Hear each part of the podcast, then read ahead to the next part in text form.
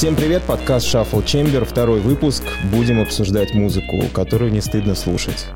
В первом выпуске у нас был гранж, сегодня же мы повернем хронологию популярной музыки немножко вспять. И теперь из 90-х мы шагнем на десятилетия назад, 80-е. Естественно, я не буду это делать один, и мне поможет эксперт. Сегодня у меня в гостях автор подкаста о тяжелой музыке. Подкаст называется «Тяжеловато». Собственно, в гостях у меня Павел. Павел, привет. Всем привет. Гош, спасибо за приглашение. А, наверное, с точки зрения экспертности я бы так, конечно, подискутировал. Да, я большой, наверное, любитель тяжелой музыки. И э, поэтому я бы сказал, что действительно больше поклонник, который стал в это погружаться. И заметив, что подкастов на эту тему у нас э, отсутствует, я решил восполнить этот пробел. Так что, ну... Ну, то есть был все-таки какой-то социальный запрос, и действительно людям, ты почувствовал, что людям это нужно. Понимаешь, я не чувствовал социального запроса, а, потому что это скорее довело меня для, до того момента, чтобы я создал этот подкаст. Все началось с того, что Яндекс Музыка запустила проект с Ником Завриевым под названием «Планетроника». Подкаст о э, истории электронной музыки. Я его слушал, мне очень нравилось. Такой, блин, классно получается. Фишка Ника была как раз в том, что они выбрали 22 города и рассказывали, как электронная музыка зарождалась именно там. Параллельно с этим, полтора года назад в России проходил год э, культуры Великобритании в России. Угу. И под это дело Арзамас замутил подкаст от хора до хардкора с Львом Ганкиным, где они обсуждали как хардкор, панк, э, рейв и так далее. Но когда они сделали последний выпуск про Шеффилд и синтепоп-сцену, а я все думал, чуваки, а куда вы потеряли хэви-метал и город Бирмингем?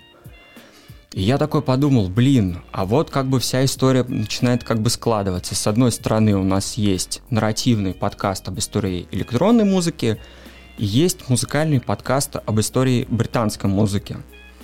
И вдруг параллельно с этим э, Леонид Геннадьевич Парфенов запустил на ютубчике на Медне. Вер, вернул, так сказать, 90-е. Да, он вернул там для кого-то конец 90-х, а для меня так начало нулевых, потому что я достаточно молод, мне всего 28 лет. Э, я решил скрестить эту всю фишку и рассказывать об электронной музыке про каждый год. То есть как она началась с 1970 года, прям с самых азов и вкладывать туда по 5 альбомов. Это, конечно, чрезвычайно сложно. И подкаст запустился в мае прошлого года, и он выходил, что для меня было, оказывается, наверное, на тот момент безумно. Я это делал каждую неделю. Я писал очень быстро сценарии, отбирал группы, и потом я к концу сезона понял, что ну нет, иначе я быстро выгорю. Сейчас я это сделал все на энтузиазме, угу. про все 70-е. И для меня, например, это был самый сложный период. Я, если честно, не самый большой поклонник музыки 70-х. И небольшой любитель там топовых команд, вот классиков 70-х. Led Zeppelin, Deep вот, Purple, то есть тебе вообще никак. То есть вот, например, Led Zeppelin, Pink Floyd и немного Дорс, это вообще не моя тема. То есть я не очень большой поклонник. А вот э, Black Sabbath, первый альбом «Назарет», и не самый, наверное, изве... любимый, может быть, у многих поклонников группы Queen альбомы, это как, например, News of, News of the World 77-го и Day at the Race 76-го. Я вообще тебе честно скажу, что Queen мне нравится только ранние. То есть вот эти вот те самые Queen, на которые ориентировалась Металлика, там... She ну, Had Attacks, да, Stone Cold Crazy, Stone да, Cold Crazy и, и так вот далее, все, и так далее. Да. А, Также с Джудас Пристом. Да, вот, и Джудас Прист, да, то есть 70-х, хотя мы знаем, что их расцвет был позже немножко, но, тем не менее, эти группы, которые появились вообще там в 69 году и, и успешно занималась деятельностью в 70-х, да. Ну, и Кисов, я очень люблю Кисов, а, потому что, мне кажется, одна из самых недооцененных групп вообще в 70-х, именно в 70-х. Ну вот, и я про это все сделал, хотя для меня, например, другие группы были открытием, это Rush. Вот, я, когда готовился подка- к подкасту, как раз-таки не был большим знатоком этой музыки, а потом стал переслушать, говорю, господи, это просто космос, это вот, ну, это было на голову выше для меня многих групп там 70-х. как давно, кстати, ты познакомился с Rush? Потому что, извини, я тебя перебью. В свое время я посмотрел фильм, который называется I Love You Man, по-моему, с, это комедия с Джейсоном Сигелом и с Полом Радом. Это из той э, вот этой когорты новых комедий типа Суперперцы и так далее, и так далее, и так mm-hmm. далее. Это комедия про мужскую дружбу, и там вот как раз именно такая, скажем, львиная доля вообще составляющей их дружбы, это была любовь к группе Rush. И именно так я узнал про группу Rush. Э, ну, там нужно так, знаешь, вдумчиво посидеть, Там надо послушать. сидеть. Там да. надо сидеть. Значит, мое знакомство с группой Rush произошло фи- благодаря фильму Стивена Спилберга «Первому игроку приготовиться». Но не сколько, наверное, самому фильму, а когда выходил трейлер этого фильма, там играла песня с альбома Moving Pictures Том Сойер. И я такой, вау, мне очень понравился не сколько, может быть, сам а, барабанный бит с бас-гитарой Гедди Ли, сколько как он пел. Угу. Там такая была, типа, речитативки. тан тара та тан тан тан И ты думаешь, блин, и голос у него странный. No, да, да, да. Он еще же Диков, э, может быть, прекра... он же больше, наверное, тенор, да, мы его uh-huh. назовем. Ну, наверное, фальцет все-таки в сторону фальцета. Да, да, да. Он может прекрасно фальцет. Я такой, блин, классно. А что есть еще? И когда я начал выбирать группы для там, выпуска про 76-й, я вспомнил о группе Rush и начал переслушивать этих, э, альбом их 2112, и он так я на них кардинально подсел. Ну вот, и когда закончилась вся история с 70-ми, я наконец-то выдохнул, а, потому что думаю, господи, сколько это сил отнимает. И я не представляю, как работают там подкастеры, для кого, если для них это работа потому что для меня это чистое хобби. У меня есть стабильная работа, я на нее хожу каждый день, и она мне правда нравится. И значит, наверное, первые три месяца я ничего не делал для подкаста, вообще ничего, даже не притрагивался, ничего не читал, музыку не слушал. Такой, все, я начал больше заниматься спортом, бегать и так далее, и так далее. Но потом, э, почитав там некоторые отзывы, чувак, а когда уже что-то будет, я такой, блин, ну, значит, пора. То есть все-таки запрос был? Некоторый. Уже после первого сезона угу. а, появился больше запрос, потому что, видимо, я восполнил нишу, которой не хватало. И действительно нужно сказать, что даже сейчас, в 2021 году, больших нарративных историй музыкальных в подкастах до сих пор очень мало. То есть жанр интервью это круто но сочинять э, именно нарративку достаточно проблематично. Это сложнее, но это просто по количеству часов работы. Да, их, ты... их тупо намного больше. Их тупо намного больше, и, допустим, я могу потратить больше времени не на сам сценарий, на его написание, а сколько на research. Угу. А, объясню фишку. Я, например, пишу а, сценарий себе, и я ни для кого не секрет, я их пишу и читаю. Но я стараюсь это сделать так, чтобы это я не был именно диктором на радио. То есть моя задача вставлять в свою речь какие-то простые междометия или шутки, чтобы слушатель не думал, что перед ним сидит лектор за, занудный, которым рассказывает там э, про музыковедение, да, тяжелой музыки. Я решил этого не делать. Вот. Поэтому э, я решил выпускать уже второй сезон про 80-е с разницей в, раз в две недели. Конечно, это не говорит о тенденции, что последующие сезоны будут раз в три недели, 4, 5 и так далее. Нет, я решил все-таки выдержать этот план. И я понял, что плавно надо, да, садиться. У людей есть э, интерес к продолжению, что будет дальше. И я, наверное, на первые пять выпусков потратил на сценарий еще месяц три. Э, огромная проблема, почему?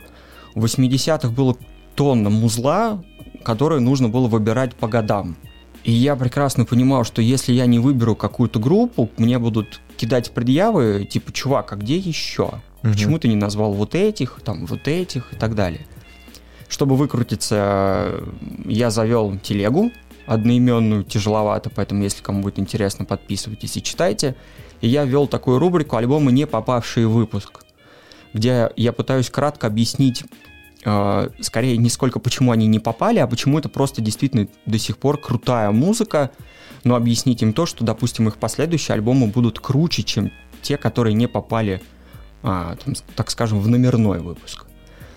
Вот, и я сейчас уже сделал половину сезона, э, с 1980 по 1984 года. Они уже все доступны на всех платформах, так что ищите от Яндекс Музыки до Apple, Гугла и Castbox и так далее. Все подписывайтесь на телеграм-канал Павла и на, ну, соответственно, слушайте подкаст. Понятное дело, что более детально про 80-е ты будешь рассказывать уже в выпусках своего подкаста. Я думаю, что у себя я тоже попробую что-то с этим сделать. Э, давай вот вот в общих чертах про 80-е тогда поговорим, про рок-музыку 80-х, в данном случае про металл. Давай.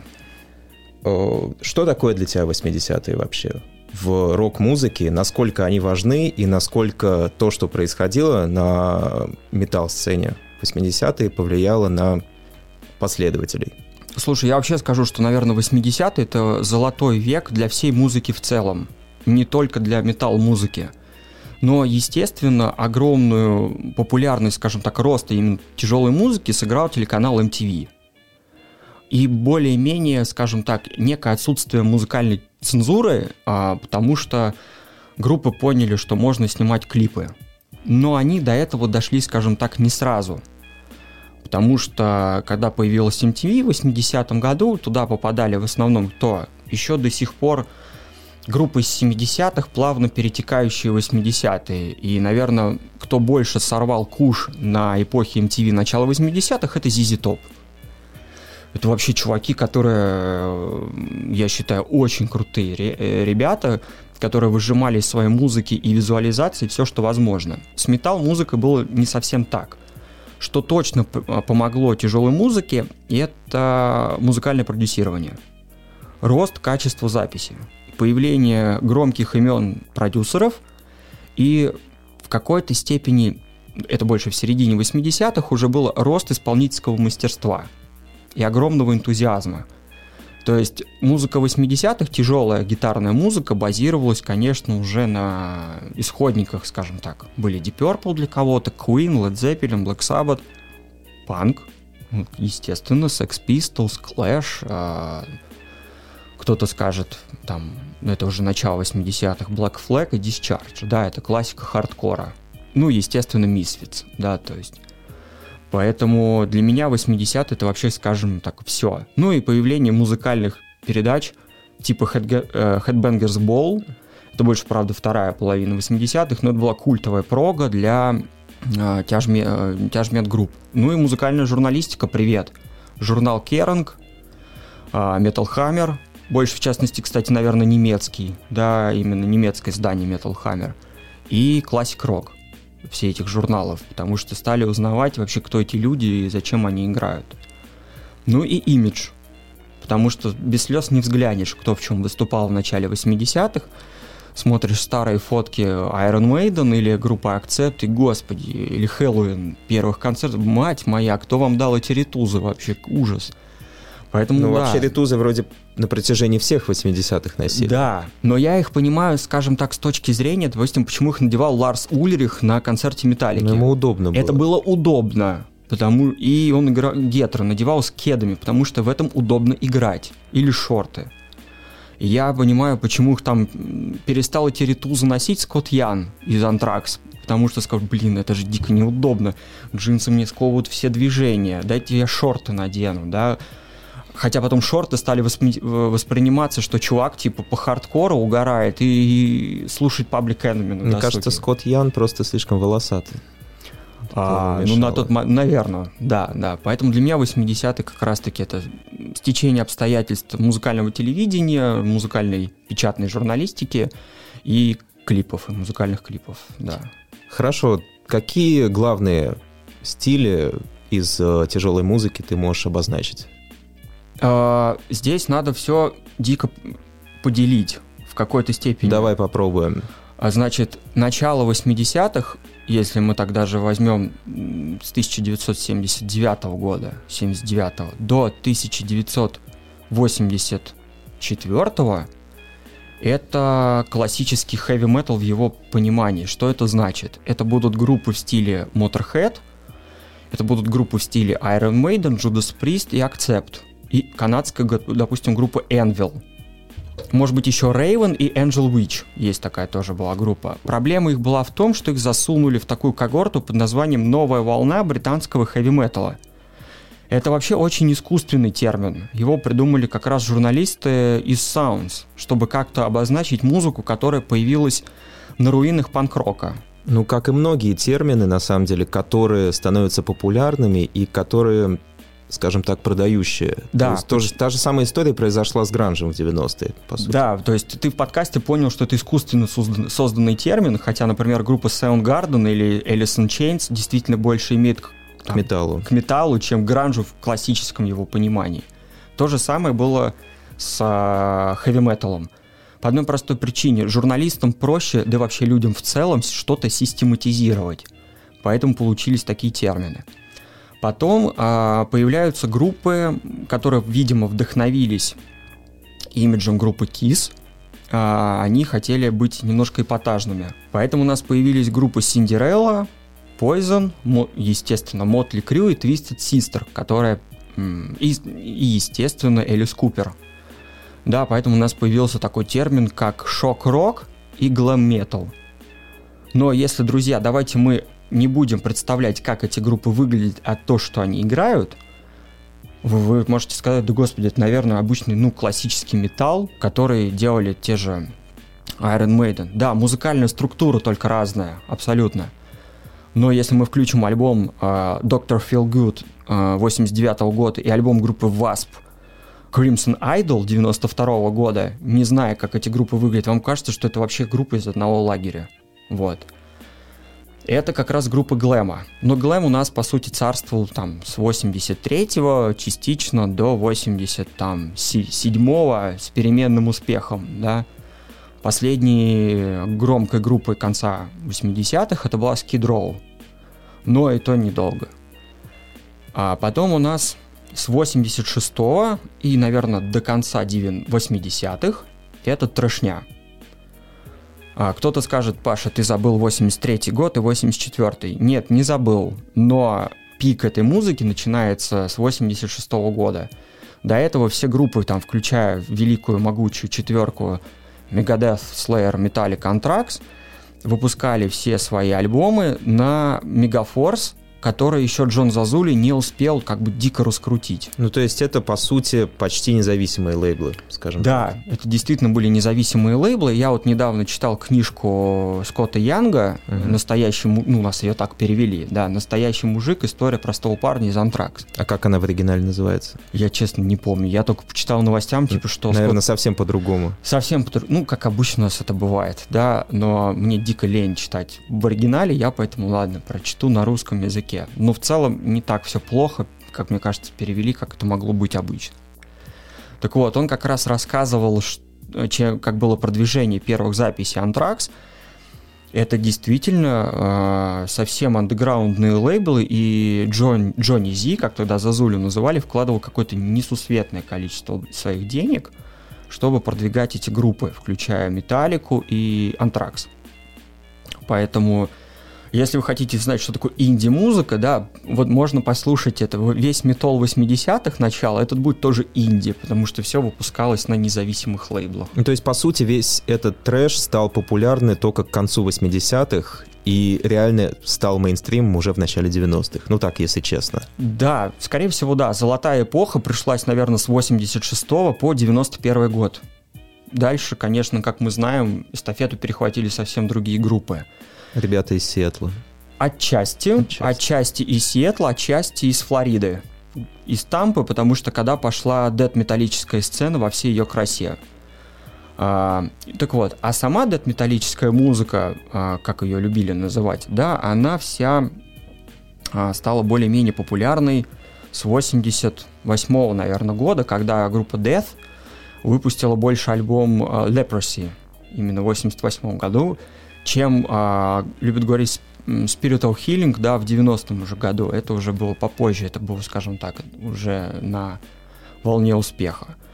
Все можно делить. Вы, кто-то может сказать, так, Паш, ты потерял немецкую металлическую музыку. Нет, не потерял, потому что были группы Halloween, Blind Guardian, это уже а, вопрос смешения жанров. Даже не были, а существуют до сих пор. И даже существуют э, до сих пор и вполне успешно. И те, кто хотят знать, а, группа Хэллоуин в классическом, наверное, расширенном, скажем так, составе 18 июня выпустит одноименный новый альбом. 150-й альбом. 150-й альбом, да, где поют вообще все. Кай Хэнсон, Михаил Кийский, Энди Деррис. То есть все три вокалиста сошлись. А, мое, правда, скромное мнение, первый сингл вышел, и мне казалось это не очень круто, потому что реально Энди Деррис, кажется, жестко ему тюнили вокал, потому что чувак, чувствуется, не тянет ноты, вот. Ну, а Кай Хэнсон уже давно их не тянет, потому что голос про попросту сорвал давным-давно, и и неожиданно порадовал Михаил Киски, который чувствуется голосом своим занимается, очень его более-менее бережет.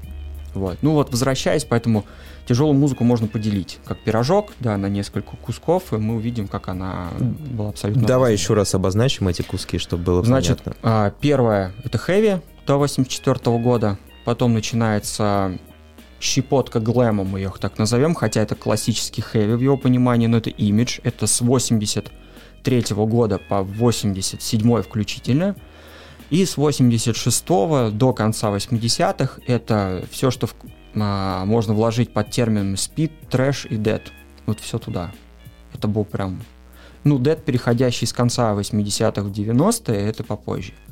Ну, вот так. Примерно. На твой взгляд, heavy metal к началу 80-х уже был сформировавшимся стилем или все-таки он развивался и развился. Он формировался. Именно к, именно к 80-м. Он формировался, потому что когда выпустили Motorhead альбом Overkill, и все думали, вау, там э, Фил, Тейл, Фил Тейлор за, забарабанил две двойные бас-бочки. Прям так жестко.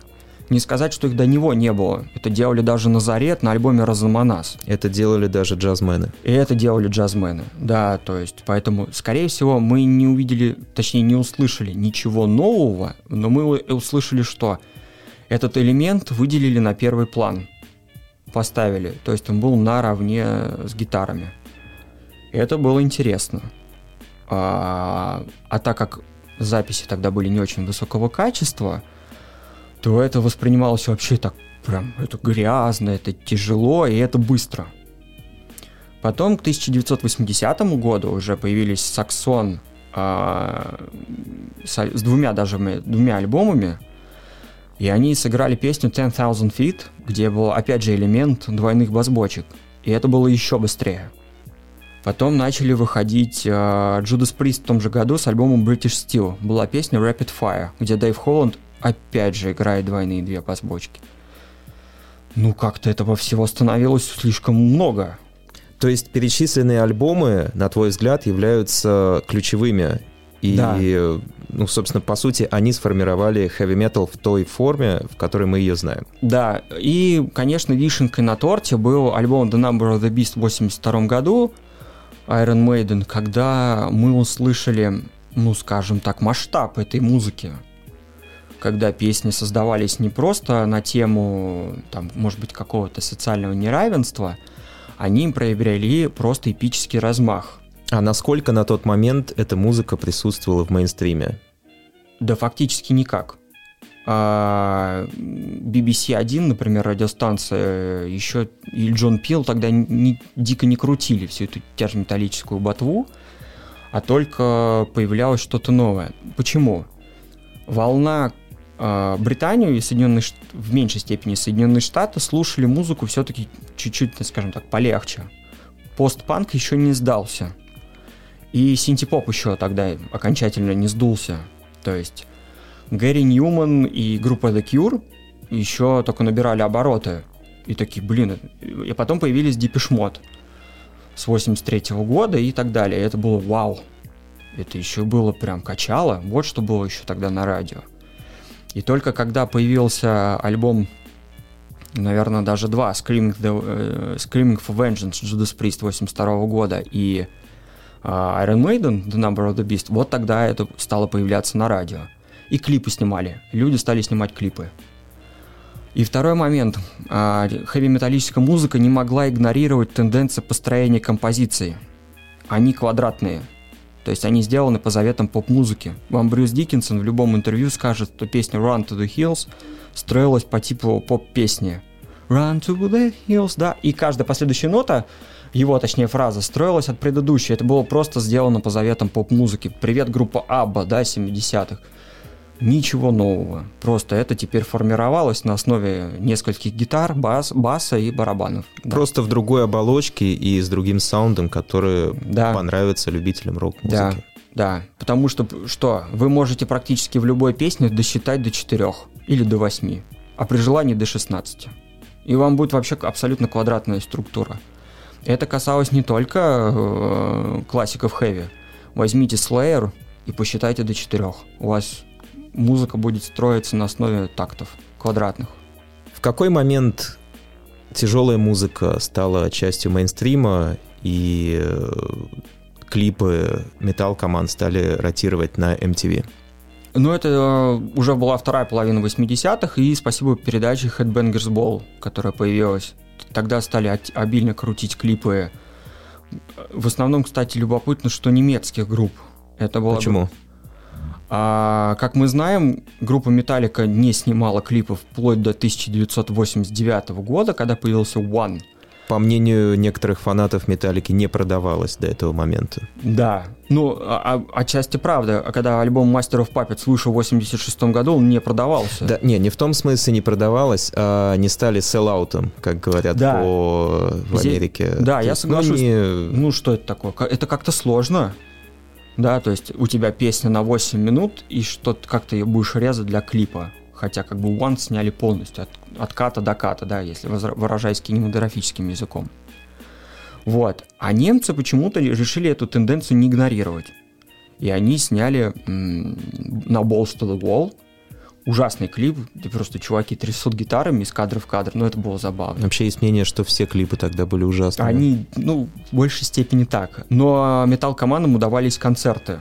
Они классно снимали концерты. Вот. А, и это были, кто же там, наверное, ну, группа Крейтер. Да, то есть э, с 88 -го года, когда появился клип на группу, на песню Betrayer вот, э, с альбома Extreme Aggression 88 года. Это же не, это не значит, что клипов не было и до этого. Были и э, Breaking the Law, Judas Priest 80 год, были и Iron Maiden, Run to the Hills, The Number of the Beast, но телевидение не знало, как их продавать. продавать. У тебя стоят какие-то чуваки потлатые э, в очень странном прикидосе и поют про не знамо что. Вот. А когда музыка уже в 86-87 году металлическая стала мейнстримной, в том плане, она... Почему она такой стала? Она вышла на стадионы. А, они стали собирать огромные концертные залы. Не просто у тебя клубешник на 500 человек, а уже так, ну, тысяч на 5, тысяч на 10. И когда Антракс рассказывали, что мы вы, нас взяли в тур с Iron Maiden на Madison Square Garden, я просто офигел, он тогда рассказывал. То есть вот, апогей мейнстрима. И он отчасти говорит, да нахрена нам телек? У нас вот, наш пришли 10 тысяч человек слушать. Зачем нам этот телевизор? Хотя Антракс те же не игнорировали музыкальные клипы, сняли там на Madhouse, например, или Belly of the Beast, это был уже 90-й год. Да, ну то есть э, метал-музыка стала мейнстримной после 86 -го года. Уже прям так активно. Хорошо, Продвинемся по хронологической линии чуть дальше. Соответственно, после вот этого бума, ну, если можно назвать его бум, вхождением в мейстрим, что произошло? Перенасыщенность. Перенасыщенность, когда каждая дворовая шпана решила, мы можем так, так же. Как бы, привет, эстетика DIY. Да, почему некоторые старые альбомы просто слушать страшно. Там и метал-музыка, она же распространилась не только, распространялась не только в Великобритании или там в Европе. Она вышла в Грецию, она вышла в Венгрию, она вышла в Чехословакию. И, но, к сожалению, это слушать страшно. Не в том плане, что это плохо, а в том плане, что звукорежиссура была ужасная. Но, кстати, в этом плане нужно отдать должность, например, советская тяжелая музыка, она не была настолько плоха, как нам может показаться. Если вы включите первые альбомы группы Ария или Мастер, вы поймете, что это еще нормально. А если уж мы включим группу Круиз и, Вале, и Валеру Гаяна, который вообще альбомы свои писал на Западе, то вы вам кажется, вау, да это ничуть не хуже, чем э, сделано в Великобритании. А почему так получалось? Ну, ну как, контрабанда, скажем так, музыкального стафла, которого привозили из Чехословакии и ГДР. Вот, поэтому в России появились инструменты. Но в советское время была другая проблема. У нас была одна фирма грамзаписи «Мелодия», по сути, и плюс обилие музыкальной цензуры. И когда... И не знали, как, что с этой музыкой делать. У нас не было продюсеров уровня там Тома Аллама, как с Джудас Прист работал, или Мартина Берча. Я уж молчу про Флеминга Расмусона, которые и Рика Рубина, которые занимались Металлика и Слэйр. У нас таких людей просто в советское время не было. Но а, у нас были музыканты на энтузиазме, которые хотели делать эту музыку. И поэтому в этом прикольно анализировать, почему, допустим, отечественная тяжелая музыка не была, не подчинялась законам рынка. То есть на Западе, например, нужно было улавливать тренды, чтобы твою музыку крутили. В советское время такого не было. Потому что музыканты думают, мы просто хотим рубить музло, и нам вообще не зависит, какая это будет музыка. Вот. Итак, у нас были инструменты, которые более-менее игрались, но у нас не было звукорежиссеров, да, поэтому музыканты познавали все азы сами. Но это и прикольнее было, потому что если мы послушаем, например, альбом «С кем ты, Ария» 86 -го года, мы увидим, например, некоторые песни сыграны с а, драм-машиной. По-моему, это «Воля и разум», та же песня, где партия была на драм-машине. Альбом группы Мастер с петлей на шее 89 -го года, все партии барабанов — это драм-машина. Простите, если я кого-то разочарую этим фактом, но это так, который подтвердил в интервью Андрей Большаков еще в начале нулевых. Потому Фанаты мастера сейчас просто рвут как же так? оставшиеся волосы на голове. Да, хотя первый альбом, одноименный мастер 87 -го года, был записан живыми барабанами. Но проблема записи была в 89 году, что группа писалась на какой-то хате, а как ты в квартиру поставишь барабанную установку? Никак. Ребята достали пульт драм-машинный, где барабанщик кнопки тыкал. Угу. И из-за них получалась уже какая-то партия. Но это даже легко услышать. Если вы переслушаете пластинку, вам будет действительно казаться очень неж- неживо как-то играется. Гитары, да, там чувствуется, там все впряглись. Но барабаны какие-то сумбурные, потому что вы не услышите какой-то четкой сбивки все играется очень прямолинейно и очень суховато. Ну, это настоящий DIY зато, сделай да, сам. В этом Просто реально было ребята без какой-либо поддержки, без сильного продакшена, без финансов, э, без студии, без оборудования, просто собираются и у себя на хатах что-то делают. Ну, да, это... и поэтому, когда в 87 году вышел э, альбом «Мастер», одноименный, его же выпускали уже под эгидой грамзаписи «Мелодия». То есть с какой-то степени в 87 году у нас была разрешена тяжелая музыка в стране. И, вот и многое другое. И многое другое. Того, чего не было, как нам часто говорили. Вот, поэтому... И, а западная музыка была проблема, что ее стало очень много. Потому что, ну, у тебя во всех штатах играли металл на любой вкус и цвет. Вот. И поэтому нужно было что-то новое. Вот. А, Что было этим новым? Ну, например, для Швейцарии появилась группа Celtic Frost. Это уже была не классическая, скажем так, даже трэш-металлическая музыка в прямом ее понимании, где у тебя темп 220 или там около, или 180, а у тебя появились тексты на такую мрачную тематику. Черт. А до этого раз, разве они, они не были мрачными? Они, ну, были мрачными. Привет, группа Веном, которая вообще воспела сатанизмом, да, в прямом. Или Merciful Fate. Но... Ну и самый известный пример Slayer можно. Или Slayer, да, да безусловно. Хотя вроде все участники группы ну, совсем не сатанисты. Том Аре вообще католик. Он вообще католик. Причем в хорошем смысле слова, там, порядочный католик. Но, как он говорил, что если песня классная, мне вообще не важно, о чем она поется. Тем более, если деньги платят.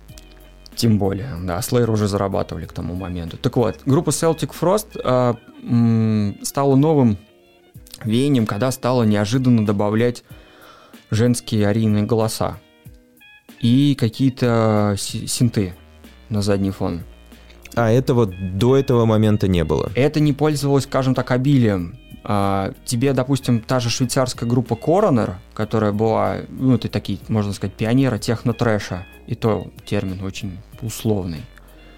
Они стали делать, скажем там, интрухи, да, на клавишах, и ты такой, вау, такая нек- некая баховская, вагнеровская штука. Да, они классические или они музыканты? Не изучали ли они сольфеджио да, в школе? Да, это к вопросу, это мы, можно, если что, вернуться к вопросу музыкального образования этим групп.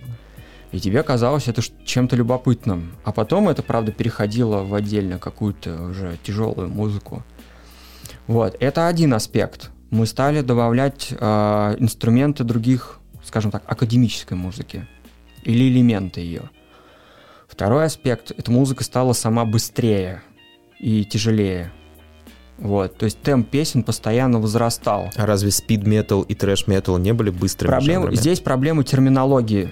На самом деле, э, что спид, что трэш, если мы, от, если, ребята, давайте мы вырубим вокал, вам будет казаться, что это одно и то же. Ну, вот. для меня это вообще изначально одно и то же, если честно. А какая разница? В чем разница? А некоторые большие поклонники музыки отделяют это в голосах. А, например, в группах metal очень часто пели фальцетом. А, из старых возьмем, например, группу Edge and Steel. Они там, вокалисты, пели фальцетом. В трэше фальцета не стало. Там, если мы возьмем, они больше пели, как любят говорить, харшем. Ну, как Металлика, та же самая. Ну, да, да. Хотя, например, возьмем группу Anthrax. Да, там фальцет. Да, Джоу Беладонна пел прекрасным, кристально чистым, академическим голосом с переходящим в фальцет. Пока это... им это не надоело, они его не погнали да. Его, это кстати, уже было в 90-е. Это уже было в 90-е. Потому что был тогда запрос. Тогда да. был запрос именно на вокал с расщеплением, типа как это делают ребята из Сиэтла, про которых мы говорили. Да, это же, кстати, вокал с расщеплением была штука у Blind Guardian, потому что Ханси Кюрш действительно один из тех универсальных голосов, который классно пел с расщеплением голосовых связок. И звук у вокал, он оставался в то же время мелодичным, брутальным и с хрипотцой. Вот. Это было очень любопытно. При этом чувак имел голос в 4 октавы.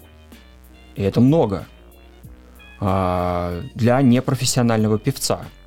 При этом музыка игралась очень быстрая достаточно. Ну, правда, чуток на этом погорел потом, но, тем не менее, даже сейчас он поет по меркам многих а, вокалистов достаточно хорошо.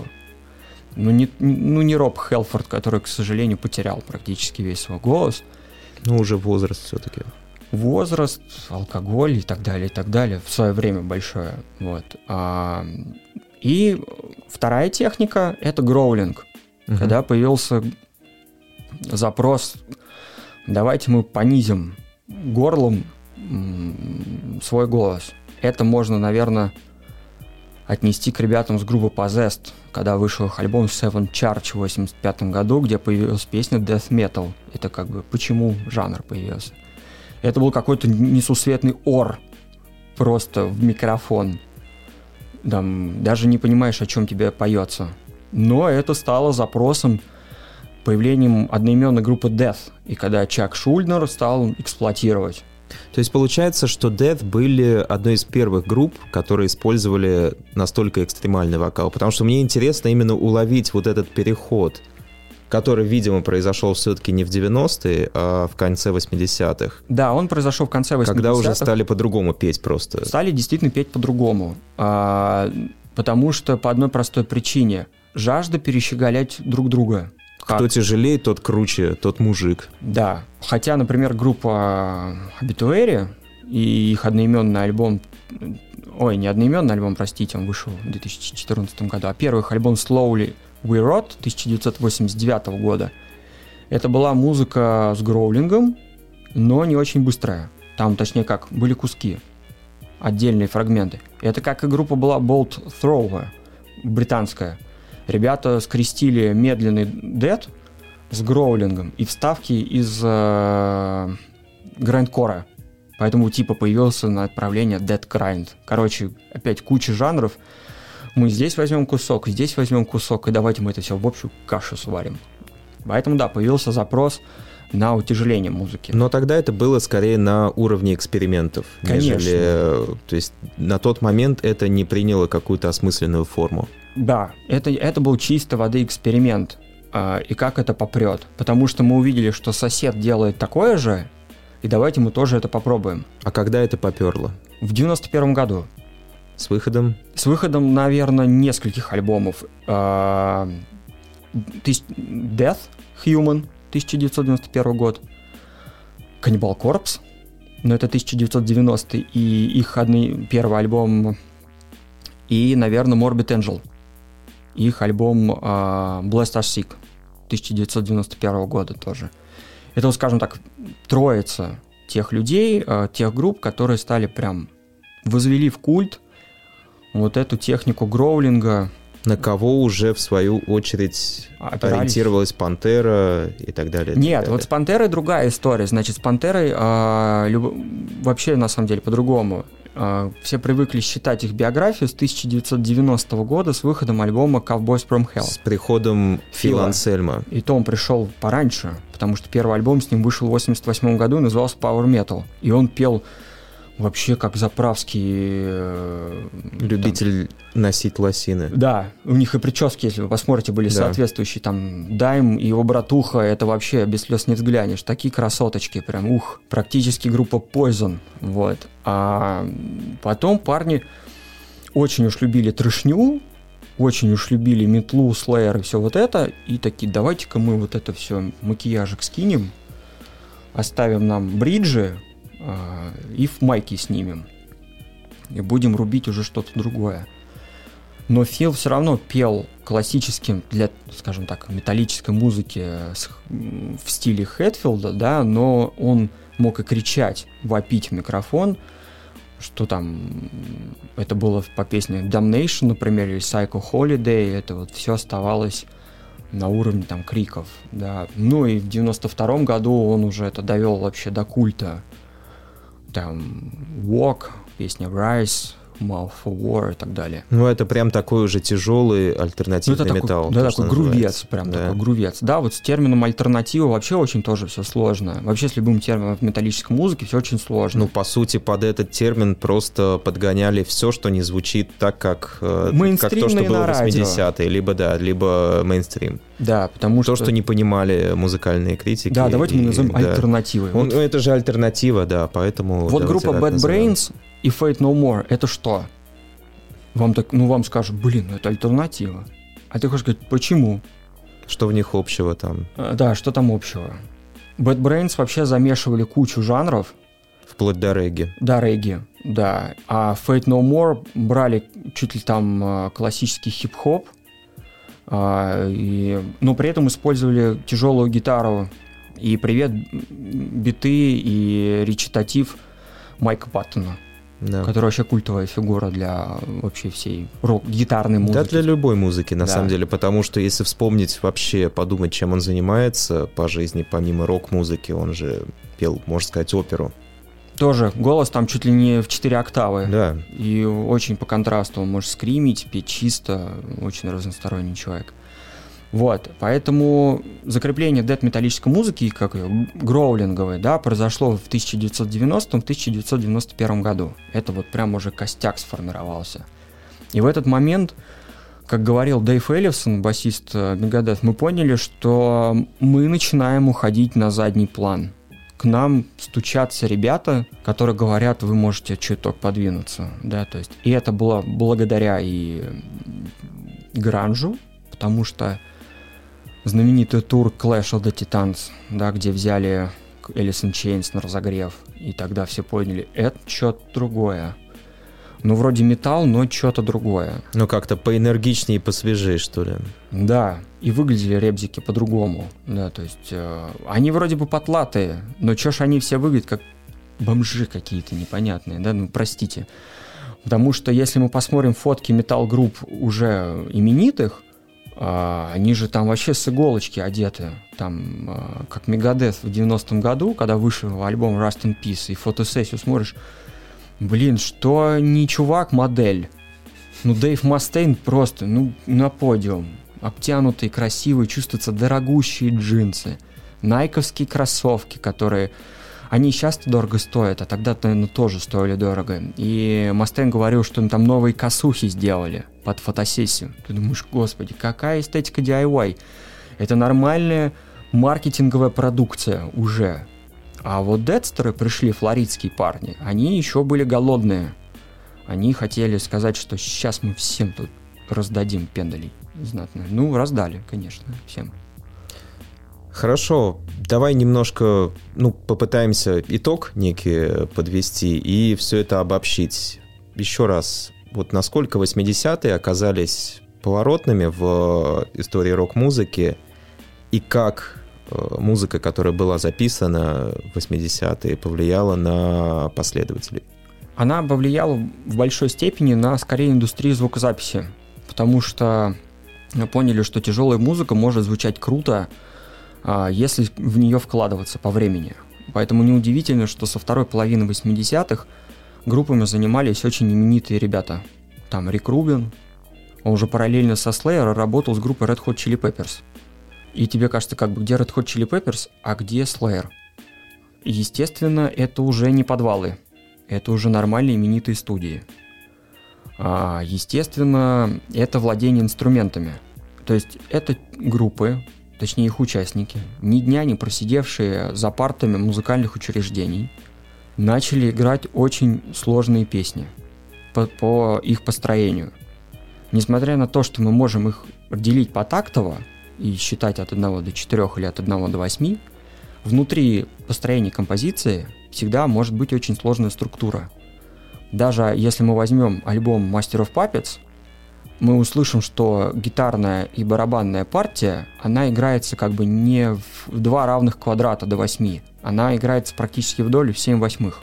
Потому что Ларс делает акценты на, доль, на долю раньше, чем это принято как бы в поп-музыке.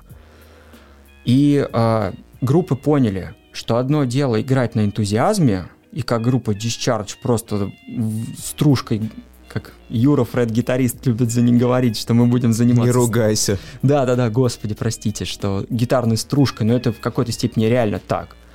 Нужно было развивать профессиональные качества. Кто это делал успешнее, кто это сделал менее успешнее. А, не будем называть этих имен. Один из самых горластых горлопанов метал-музыки, и он родом из Дании, прекрасное тому доказательство, как можно не заниматься музыкой. музыкой. Но заниматься музыкой. Но заниматься музыкой, да. Естественно. Но он мог. 80-е, в принципе... Мне ну, просто он забил, мне кажется. Он забил. Момент. Он это никогда и не скрывал. Он сказал, что после альбома Justice for All он просто на это забил. Он просто понял, что он владеет правами на слово металлика, металлика и в принципе и, и металл, можно да, и металл в целом. можно хоть во время концерта и вообще не играть, но не знаю, надо снять ему... штаны и срать. Да, но надо Ларсу отдать должное, что при записи черного альбома нам кажется, что партии капец какие простые. Но ты пойди придумай, как композитор, как, как композитор. аранжировщик, как человек, который чувствует музыку, он прекрасен. Но если рассуждать с технической точки зрения, они хотя... не очень простые. Если да. вы, ну, позанимаетесь э, ударным делом год, вы можете сыграть партию Enter Sandman или Set Bad True, не особо напрягаясь. Но попробуйте ее придумать. Да, но, но это в какой-то степени спасибо всей группе, которая думала над этими песнями, но и Бобу Року который заставлял парней батрачить. Поэтому они полтора года сидели в Лос-Анджелесе и не вылезали. И записывали вот это чудо. Вот, поэтому, конечно, это были главные аспекты для метал-музыки, что она стала в разы профессиональнее. Это был уже не удел каких-то дворовых пацанов, а к концу 80-х и началу 90-х это реально стало серьезно, что нужно было играть очень сложно – ну, например, те же Morbid Angel или Death или Atheist группа или Pestilence, голландская группа. Это же, ну, реально сложно. Уже навороченные гаммы. Мы играем там даже не в 7 восьмых, мы играем в 5 восьмых. Мы вам дадим не, одну, не риф повторяющийся, а мы вам как минимум несколько гармоний засунем в 10 секунд. Почти прогрессив. Понимаешь, с термином прогрессив тоже сложная штука. Под прогрессивом мы привыкли говорить, что мы опять наваливаем кучу мелодий, да, то есть или под прогрессивом понимают, что у песен нет определенной структуры. Вот что понимается под прогрессивом. Хотя мы возьмем группу Dream Theater или возьмем группу Opeth и уж Годжиру, нашу любимую. Это же поп-песни, по сути. Это поп-песнями стало недавно, по сути. Но если мы возьмем первые, ну не первые, второй и третий альбом Гаджиры, mm. Link и From Mars to Sirius, это еще не совсем как бы поп построение. Они сложные, они, да, они выстроены как бы по заветам поп-музыки, то, что они имеют структуру, но они все равно, э, ты не знаешь, когда какой кусок зазвучит. В этом была фишка метал-музыки, она стала непредсказуемой. Наглядный тому пример, когда действительно стали АПЭТ использовать эту фишку, что у нас две минуты адовой рубни, и потом Мишаня Акерфельд начинает заворачивать нам какую-нибудь акустическую бодягу. И ты думаешь вообще, как это здесь вдруг появилось? Да, и главный стал вопрос, а это вообще зачем? И, и некоторые, мне кажется, делали вот так, брали песню, засовывали в редактор, э, вырезали куски акустические, сводили заново. Вот это теперь мне нравится, пусть это будет теперь вот так. Поэтому она стала непредсказуемой. Это было классно. Да, но это повлияло на многие группы 90-х, естественно. И давай тогда попробуем обозначить какие-то хайлайтовые альбомы из каждого, из каждого из поджанров тяжелой музыки 80-х. Ну, примерно хотя бы по три, если сможешь перечислить, чтобы наши слушатели знали по жанру. и понимали, да. Ну вот жанр и несколько альбомов, жанр, несколько альбомов. Окей, я, может быть, даже, если кто не слушал еще мой подкаст, проговорю повторно тогда, может, эти альбомы.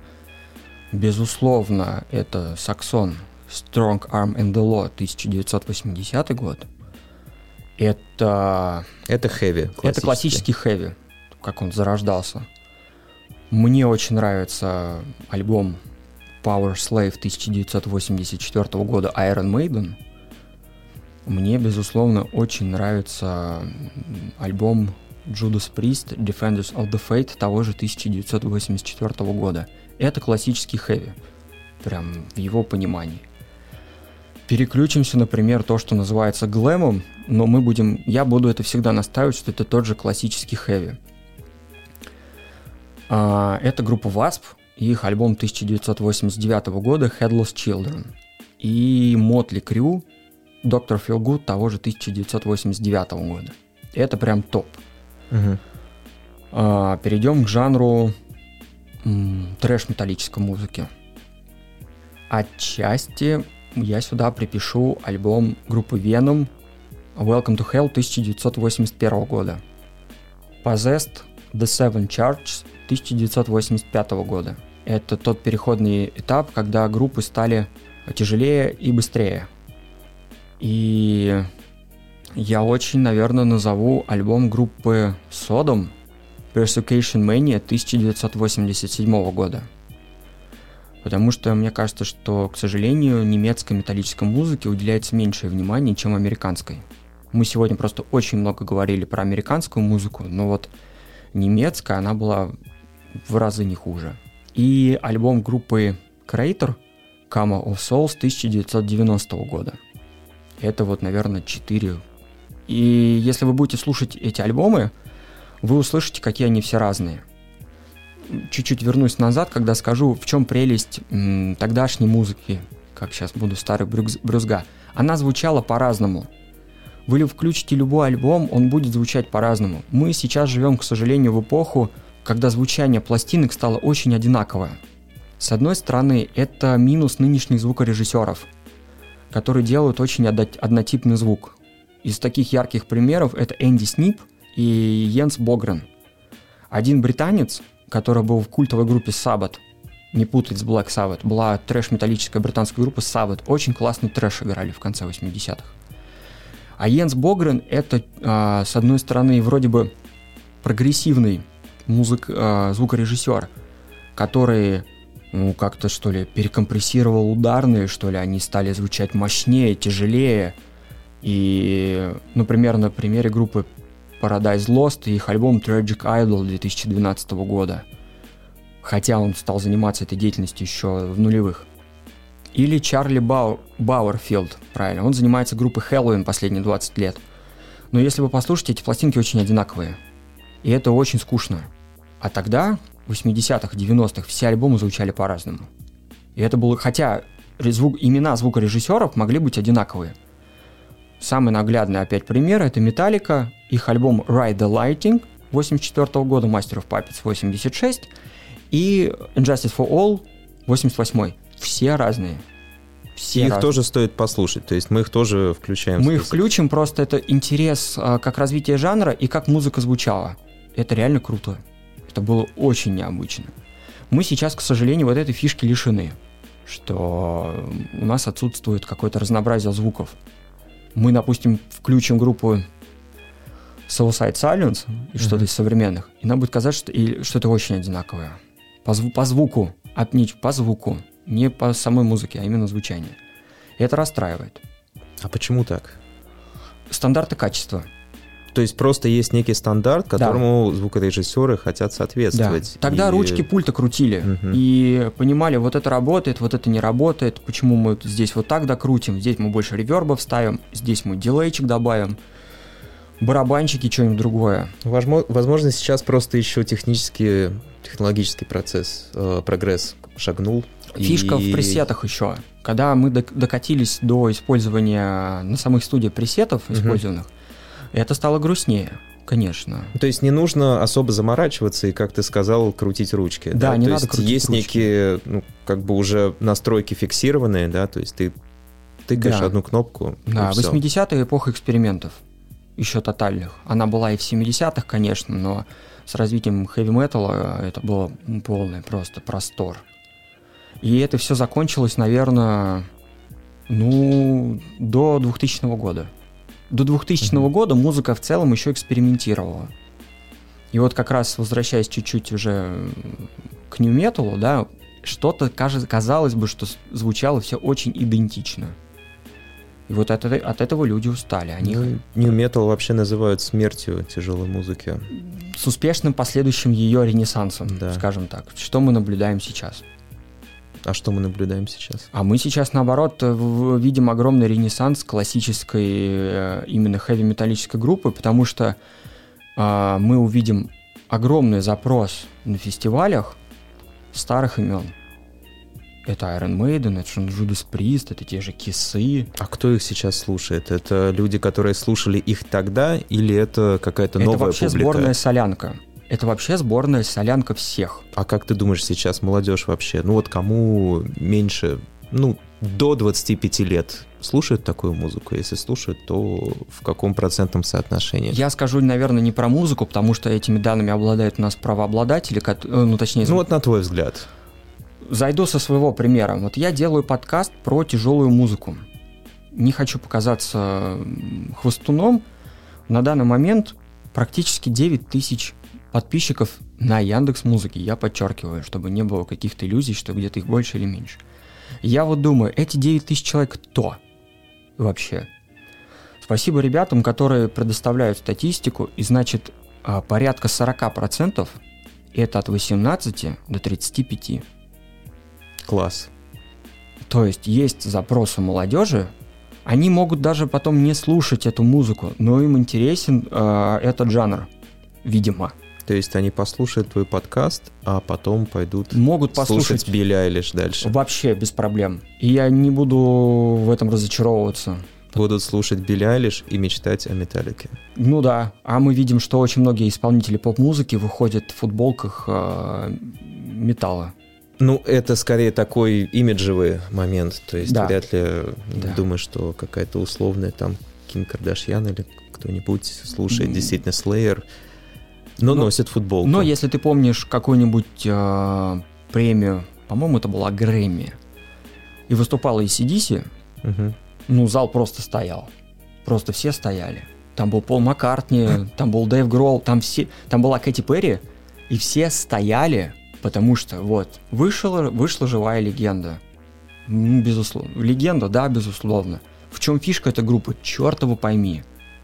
казалось бы, мужики, которые к вопросу, как звучала музыка по-разному, да, с ACDC и Motorhead такая тема не прокатывает, потому что все они звучали одинаково, но это был штучный товар. Да. Ну, то есть нету второго Моторхеда, нету второго ACDC. Да, нету второго Леми.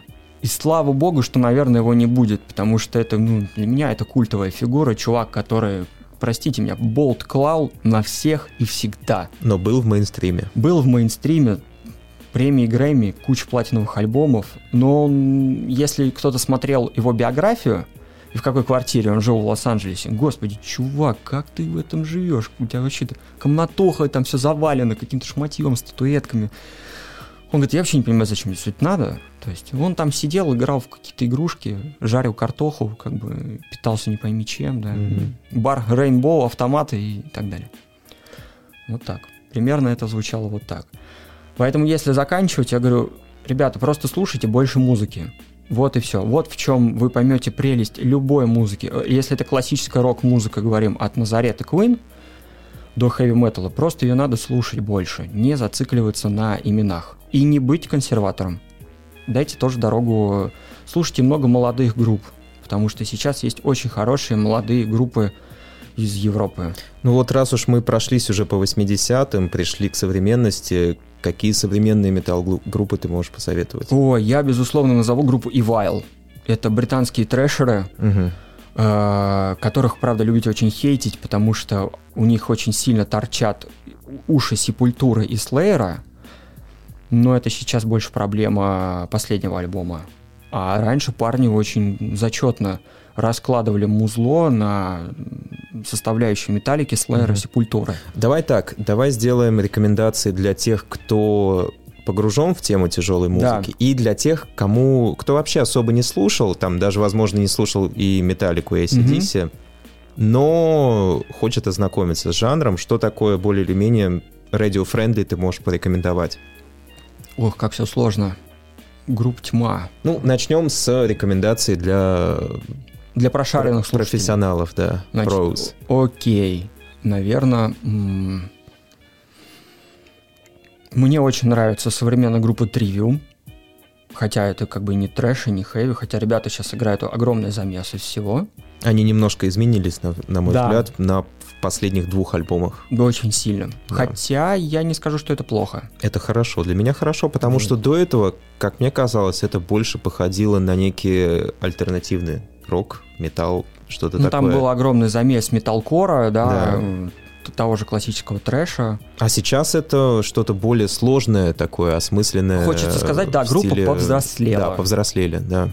То есть э, Мэтту Хифи уже не 20, он ему уже там 36 лет, угу. да, то есть Тривиум. И я бы, наверное, порекомендовал бы послушать их альбом The Sin in Sentence 2000, по-моему, это был 17 год и их альбом Vengeance Falls 2013 года. Так, я бы очень порекомендовал послушать, как я уже сказал, группу Evil. И я бы порекомендовал их альбом 2011 года Five Serpent Teeth. И для контраста их первый альбом 2007 года Enter the Grave.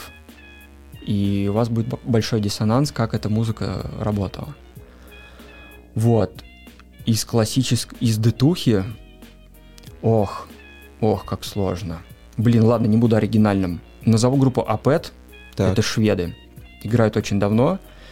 Альбом 2001 года Blackwater Park. И я, наверное, назову их, их же альбом 2008 года, альбом Watershed. Перейдем к рекомендациям, наверное, тех, кто не сильно погружен, но чтобы не сразу сбивать их с ног. Послушайте альбом группы Гаджира Магма и Fortitude. Это два последних. Два собственно. последних. А потом вы можете двигаться в обратную сторону, скажем так. Как это? Ну, осторожно. Очень осторожно, да. Я считаю, это сейчас Гаджир это универсальный образец, как а, можно и шокировать слушателя, но не убивать его звуком. Как можно быть своими в доску для тех, кто слушает метал-музыку, да. но и при этом завоевать новую аудиторию. Действительно, да. Мне кажется, Гаджир ждет сейчас большой успех. Вот. Им, им бы, вот им бы сейчас гастроли не помешали. Да. А, и кого бы еще можно рекомендовать? Ох, меня, наверное, классические сейчас ребята сожрут. Давайте Slipknot и их альбом 2004 года Volume 3. Ну да, ранее лучше не слушать. Мне кажется, вот это был апогей для Слепнота, композиторского их таланта, где сошлись многие элементы. Очень крутая пластинка, мне кажется. Она была выпущена как раз в период смерти да, де, она... э, New Metal. Да, это был вообще последний вздох. Но это было сделано так круто, что не зря парням, наверное, дали Грэмми за это. Ну, не за сам альбом, им дали, по-моему, за песню Before I Forget – за лучшее там металл исполнение uh-huh. хард-рок исполнение. Оф топ вообще номинация в Грэмми не нужна. Ох уж это Грэмми. Да, а это вот такое. Это вот, наверное, что бы вам еще такое порекомендовать? А, Deftones. Да. Какой? Сейчас вам скажу. Альбом White Pony 2000 года. Обязательно. Ну и, наверное, Гор 2016. 16 да это прям, это хорошо. Угу. Несмотря на все конфликты в группе, которые, по-моему, происходят перед записью каждого альбома, вот. А Стив Карпентер, гитарист, верит в теорию плоской земли, но это мы оставим на уровне его образования. Вот. Ну, а это очень классное музло. Да, наверное, э, эти группы, они все очень разные, дадут вам какое-то представление, что такое нынешняя музыка. То есть как группа эксплуатирует музыку 80-х и в то же время как они играют по современным канонам. Отлично. Ну что ж, наматывайте на ус, как говорится, слушайте тяжелую музыку, продолжайте слушать тяжелую музыку, слушайте подкаст. Еще раз, как называется твой подкаст? Тяжеловато. Да, слушайте подкаст «Тяжеловато», слушайте подкаст «Shuffle Chamber». Я думаю, что, ну, потихоньку мы будем закругляться. В принципе, понятное дело, что все эти разговоры про эп- музыкальные эпохи это намного-намного часов. Но мы, скорее всего, продолжим, естественно. Я думаю, ты еще раз придешь. Буду рад. Надеюсь, что следующий выпуск подкаста Shuffle Chamber выйдет скоро. И продолжайте слушать крутую музыку, продолжайте слушать нас. Всем пока. Пока-пока.